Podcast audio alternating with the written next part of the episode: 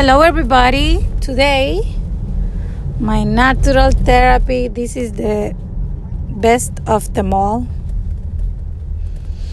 It's an easy one, and is take a shower. Take a cold shower.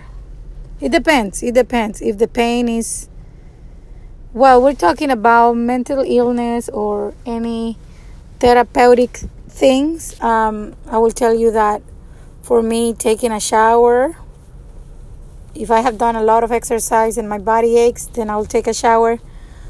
Use Epsom salt if your body aches, or uh, there is another liquid for arthritis or pain that is so good.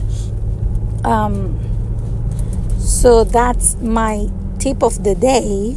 I hope you practice it in any time, even if you are depressed, you know, and you feel sad, you feel like, oh, my life sucks, ah, right?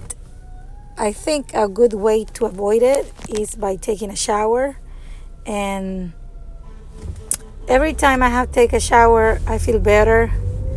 And even, you know, after you take a shower, put makeup on, or if you're a girl, put makeup on. If you're a guy, uh, fix your body up.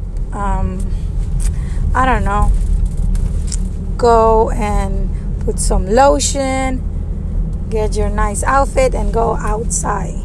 So that's my natural therapy is take a cold shower sometimes are good. It just wakes you up and it just makes you feel alive. You know, we're we're lucky that we have water in our system, in our in our places and we don't we just need to open it up and you got water right there. You have no idea how many people have to travel or walk long distance to get water and we take that for granted but we have it right there. So take a shower and you will feel better. Have a good day